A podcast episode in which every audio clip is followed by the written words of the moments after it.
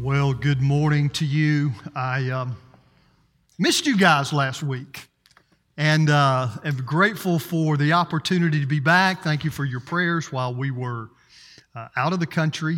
And I appreciate so much uh, Dr. Nathan Finn, my boss. I hope you told him good things about me.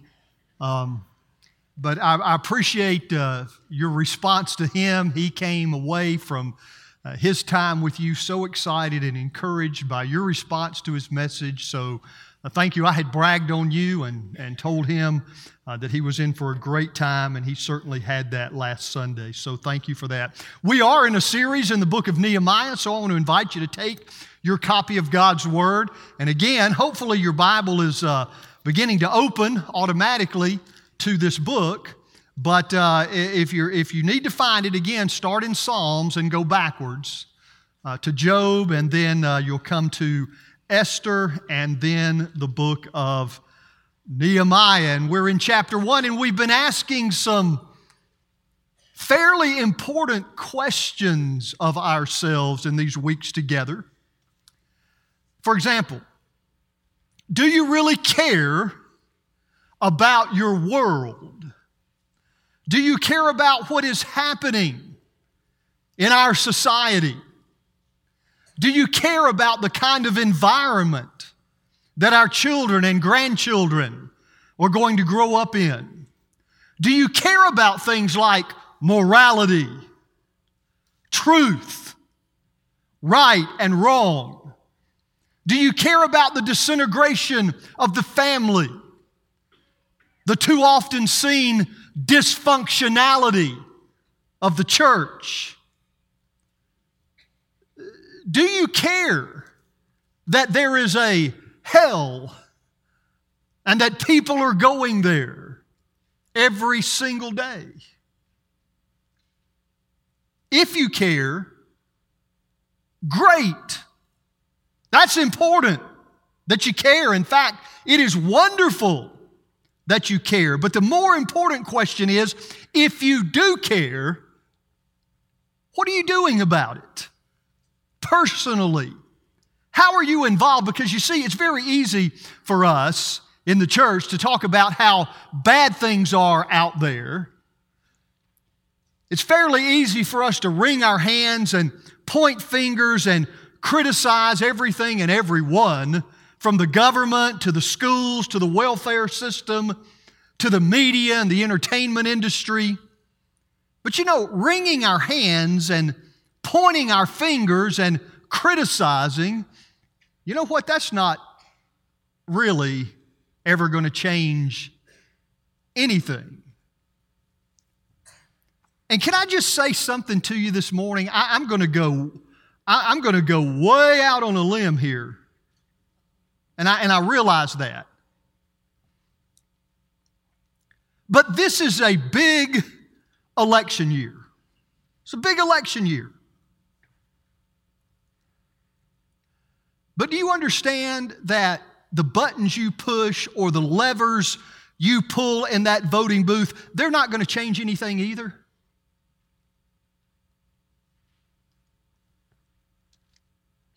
Now, you vote your conscience, that's important. You vote for the person or the persons you think are best qualified to accomplish what a politician can accomplish. But I got to tell you that for far too long, those of us in the Church of Jesus Christ have tended to place our faith and trust in a certain politician or a certain political party to fix the problems in this country. And I've just got to tell you that as Christians, we ought to know better than that. The question is not what can a politician do or what can a certain political party do. The question is what can the people of God do?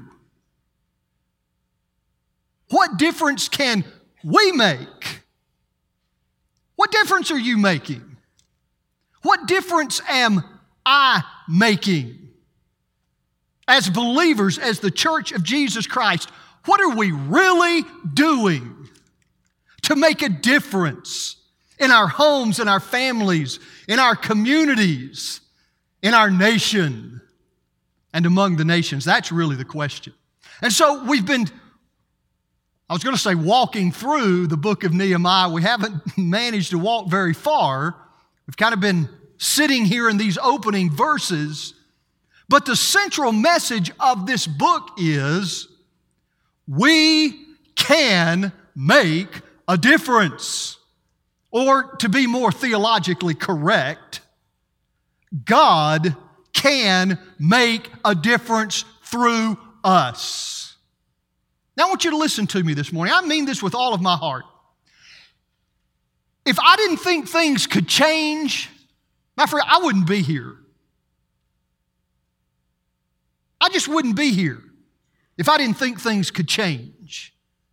If the only option we have this morning is for things to just get worse and worse and there's nothing we can do about it. Let me I don't I don't want to be here. I don't care about being here. And that's why I love the book of Nehemiah, because the book of Nehemiah tells us that God can change things, and He can change things in a hurry if He can just find some people He can use as difference makers. Nehemiah's story is the story of a society gone bad. But it is also the story of one man's determination to make a difference. And because Nehemiah said, God, you can use me, God was able to take this man, and in just 52 days, he was able to solve a 141 year old problem. And here's the deal this was not just a one time event. Uh, this was not an anomaly that just happened a long time ago that is somehow never capable of being repeated. No, this works every time. It works every time. A couple of weeks ago, we looked at Second Chronicles chapter 16, verse 9. I didn't have room to go back and put all of that in the message guide again this week, but, but let, me, let me share this verse with you again from the Living Bible.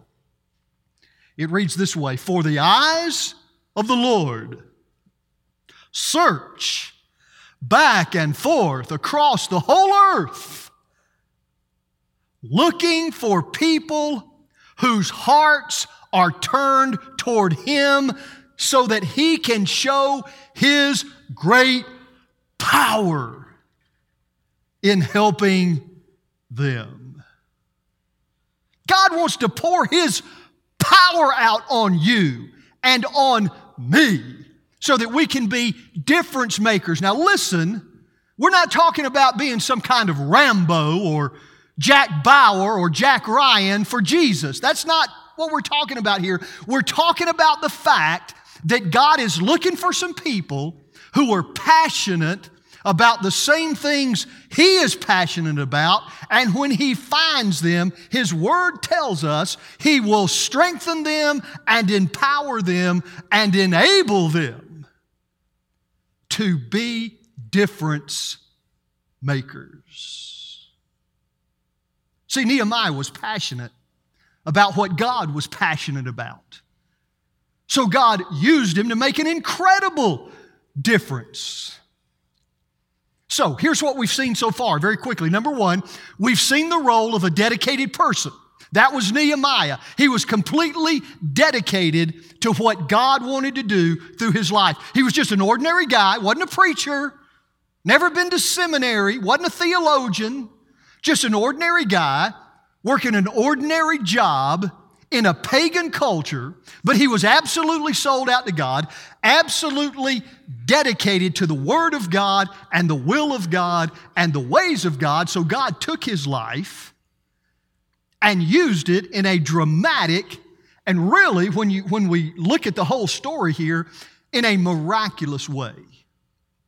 That was the first thing. Then, secondly, We've looked at the reality of a difficult problem. You see, in Nehemiah's day, the problem was the total disintegration of a culture. For 141 years, Since 586, 587 BC, when the Babylonians had come in and conquered the southern kingdom of Judah and destroyed the city of Jerusalem, tearing down its walls, burning all of its buildings, the people living there for 141 years now had been living there in distress and defeat and despair. 141 years.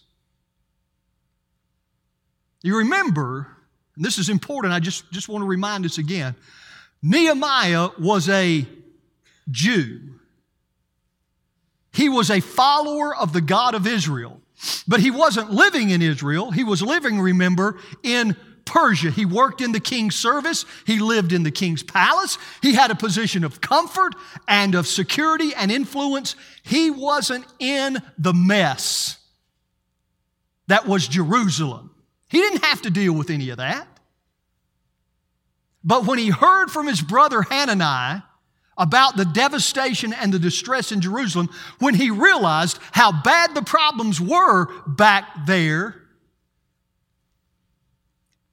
he could no longer be content to live in the king's palace. And so, as, as, as, we're going to see, he determined that he had to do something, and he was willing to leave the king's palace, willing to leave his position of influence and, and uh, comfort and security and identity.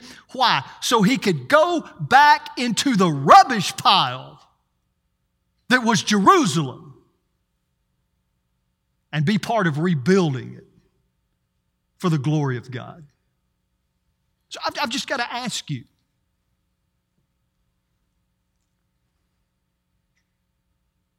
Is that your response to the incredible problems and devastations around you, whether they're in your own home or in your family, your community, this nation, or among the nations? Do, do you just accept the fact that things are a mess and are probably going to stay that way? Do you say, well, you know, I guess this is just the way it, it, it is, this is the way it's always been in this situation, and, and I'll just have to live with it? Or are you willing to let God take your life and through your life raise up another Nehemiah for this generation, for this time and this place? Are you willing to leave the world of your own comfort, your own expectations, the way you want your life to be? This tendency we have to, to expect God to always make our life comfortable, trouble free, easy, just enjoying living in the king's palace as we coast our way to heaven.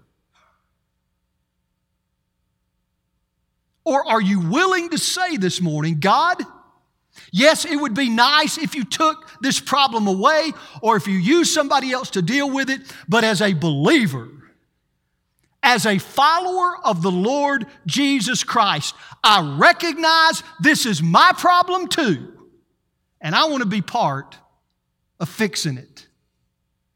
So, yes, I'll leave my comfortable place, I'll leave my security, I'll go into the mess,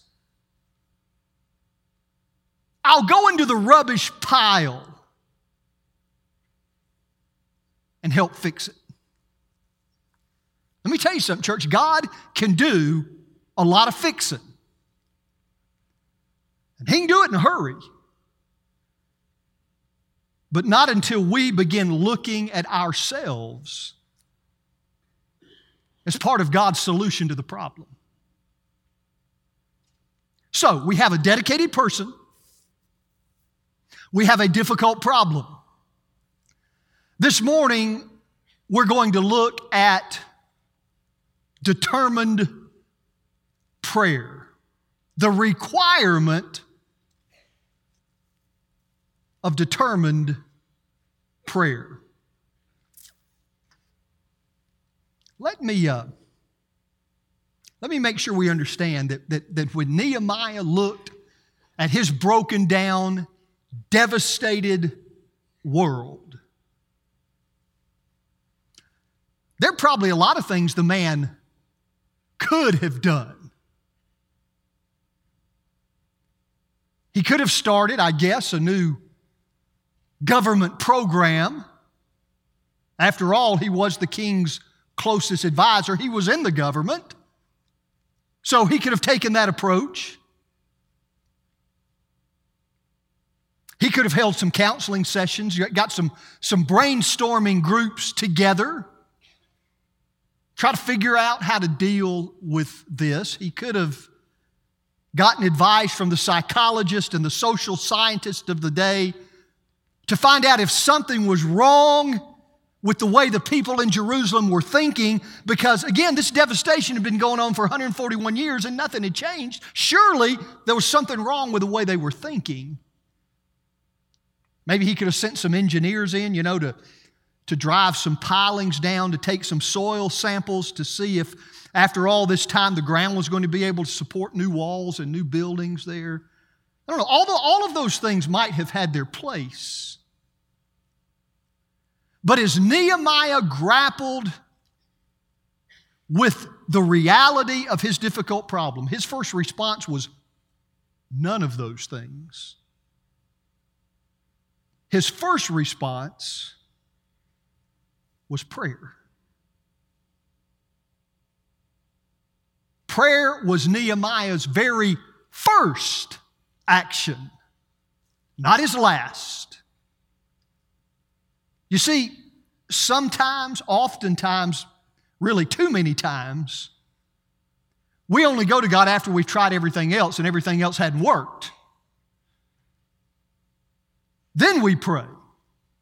Nehemiah didn't go to God after he tried everything else, after he had tried all of his human ingenuity, all of his methods, all of his programs, after he had responded to all of the secular thinking, no, he went to God and he went to God first and he went to God first for many days and he went to God first for many days with great mourning and fasting. So we're not just talking about prayer here, we're talking about determined prayer. We need to understand the kind of prayer that changes things, that makes a difference, is not diluted prayer.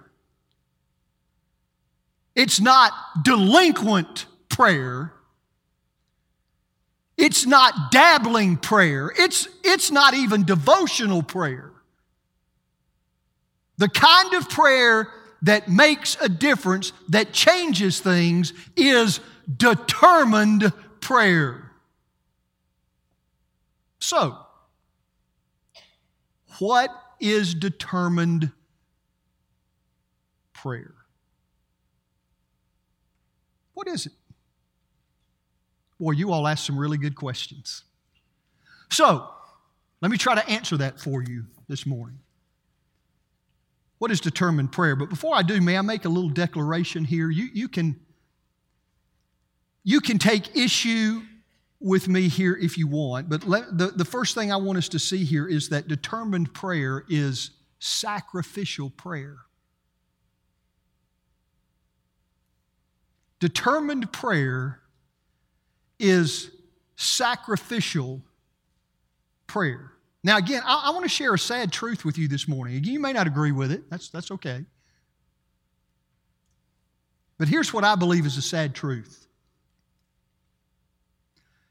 Many of us, perhaps even most of us, do not sacrifice other things so we can pray. What we do is sacrifice prayer so we can do other things.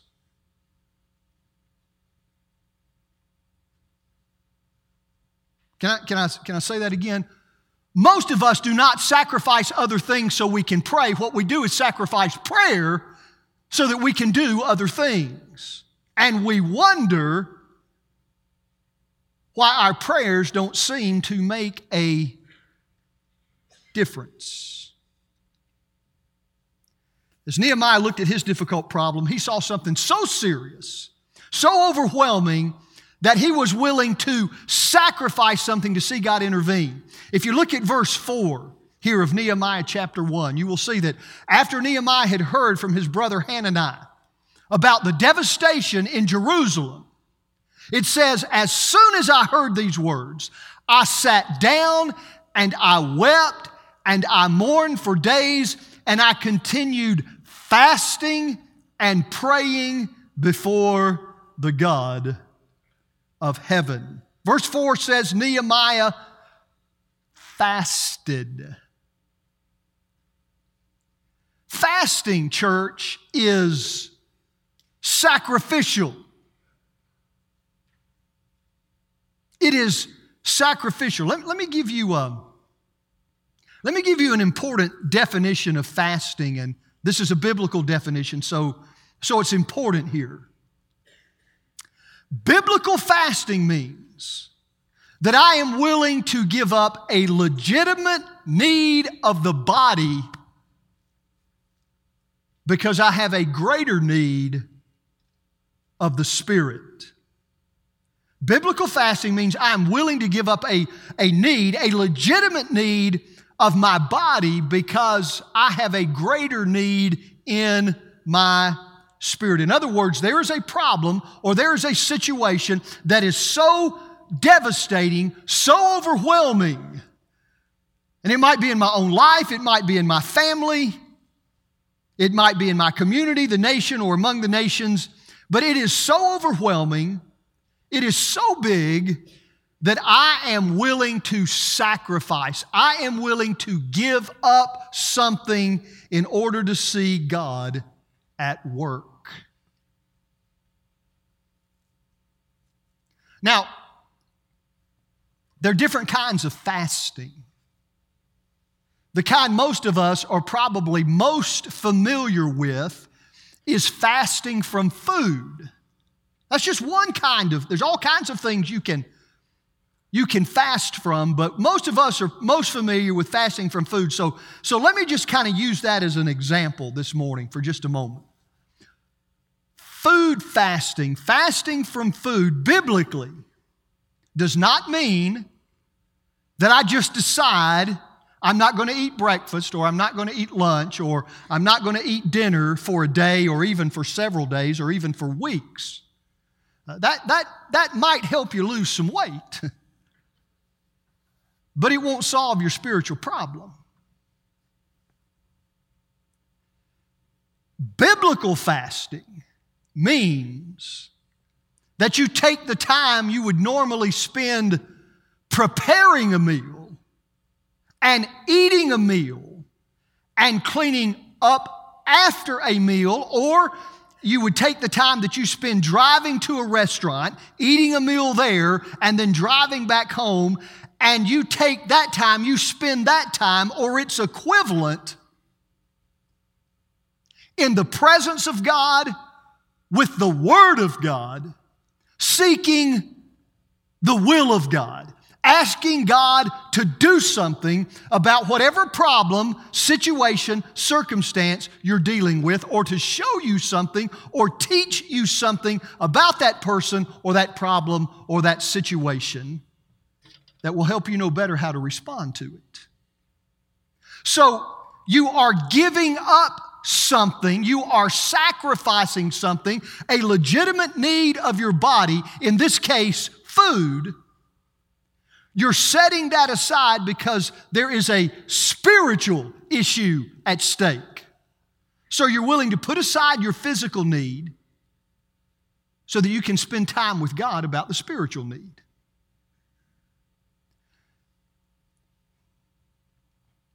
Church fasting means you are serious about getting an answer from God. It means you're willing to give up something to see God at work in your life, in someone else's life, in a particular situation or circumstance. It means you're serious about seeing God intervene so that you're willing to rearrange your priorities, you're willing to rearrange your schedule. My friend, you're willing to rearrange your entire life because you believe there is nothing more important than seeing God at work. That's what determined prayer is it is sacrificial prayer. And again, too often,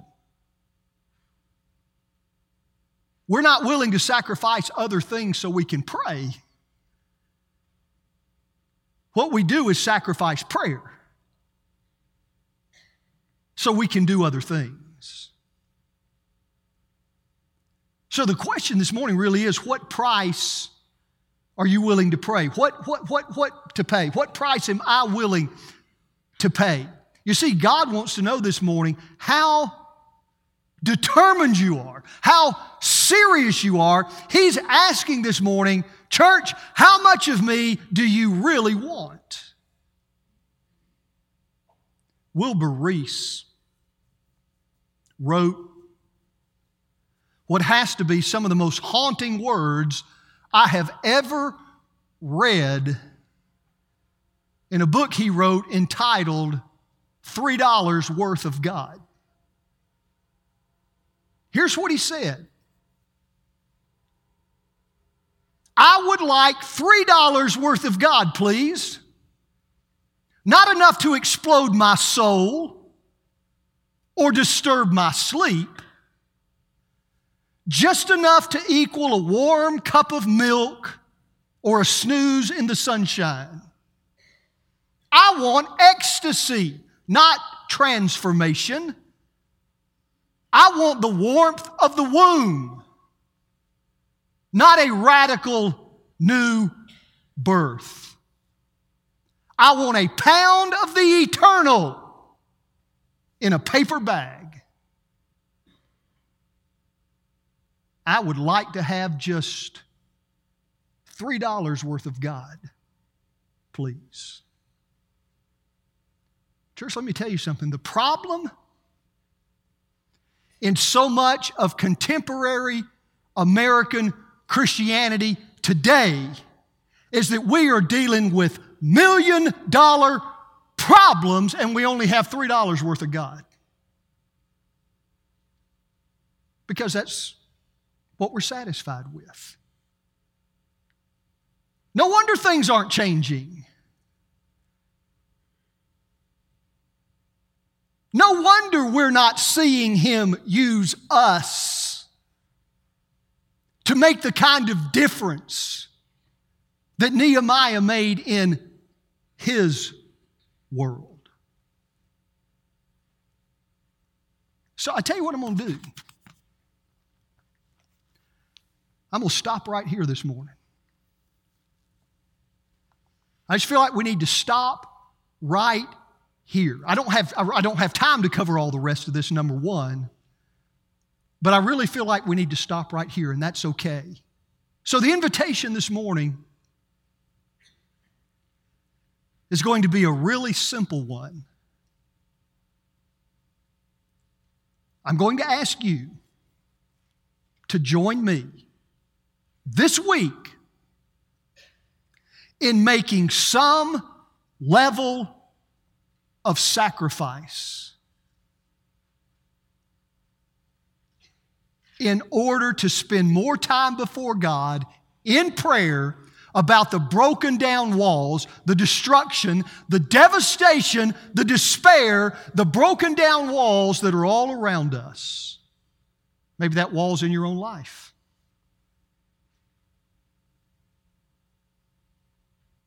Maybe it's in your family. Maybe it's in this church, your community, this nation, or among the nations. You know this, don't you? Some things need to change. Some things desperately need to change. And God is calling you, and God is calling me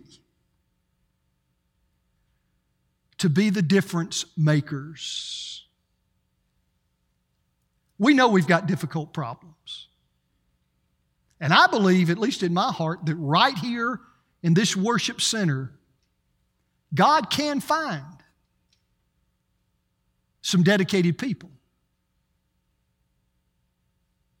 But we will never make a difference until there is determined, sacrificial prayer. Now, the month of March is going to be an entire emphasis on this.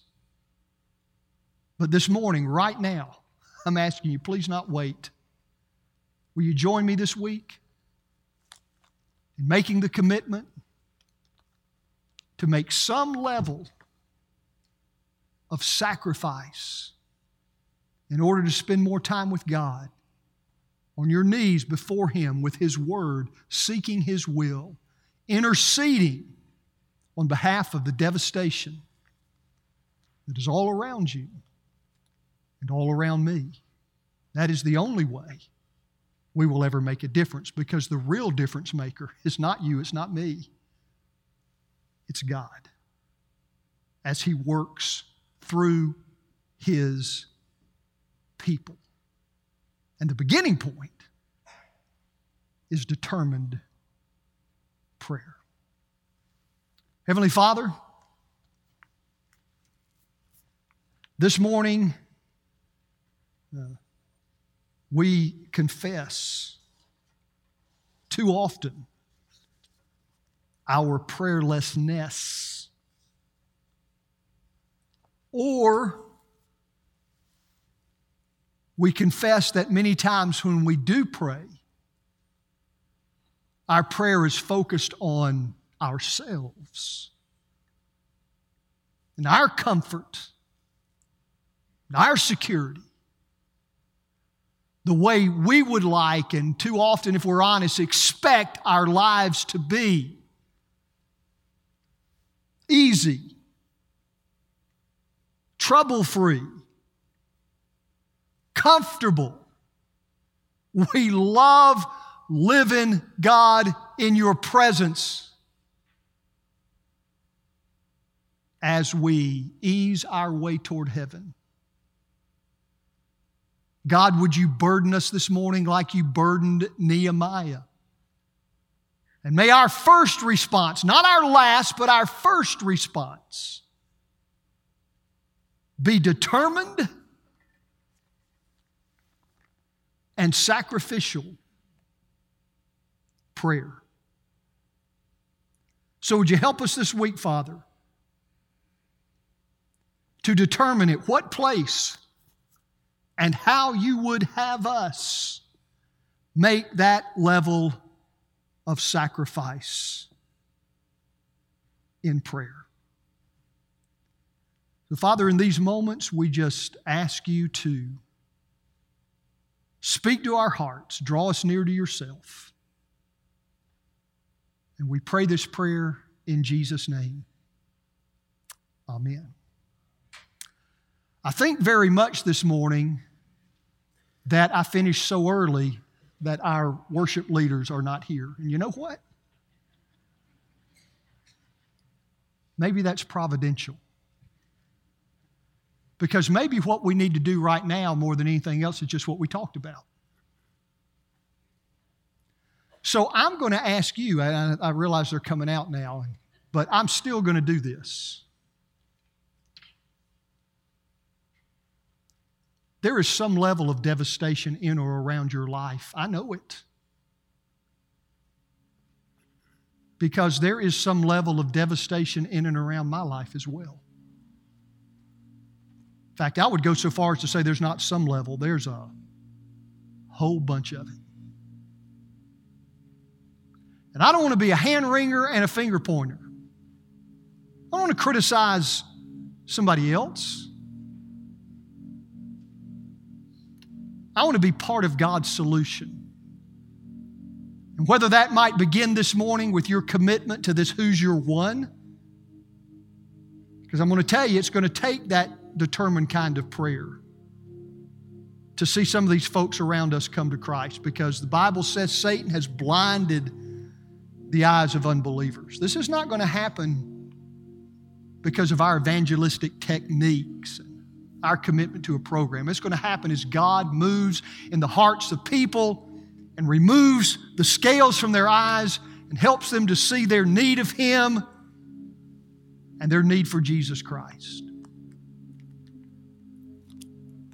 So it's certainly going to take it for that. It's also going to take it for all of these other broken down walls that are around us. You can stay right where you are. But I wonder this morning if some of you might also want to just join me here at the front as I as I ask God, Lord, how, where, this week can I make some greater level of sacrifice in order to spend time before you in your word, seeking your will? Because I want more than $3, God. I want as much of you as I can get because I recognize if things are going to change, it's going to be because you do it, not me. So I'm opening up these altars this morning if you want to come.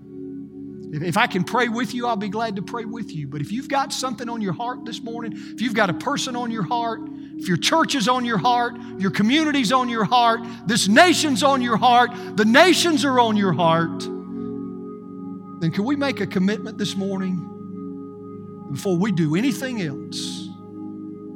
We're going to be determined prayer warriors. So you don't have to stand up but you can come if you desire. If I can pray with you here at the front, I'm honored to do that. Father, now hear the prayers of your people as we come before your presence. Raise up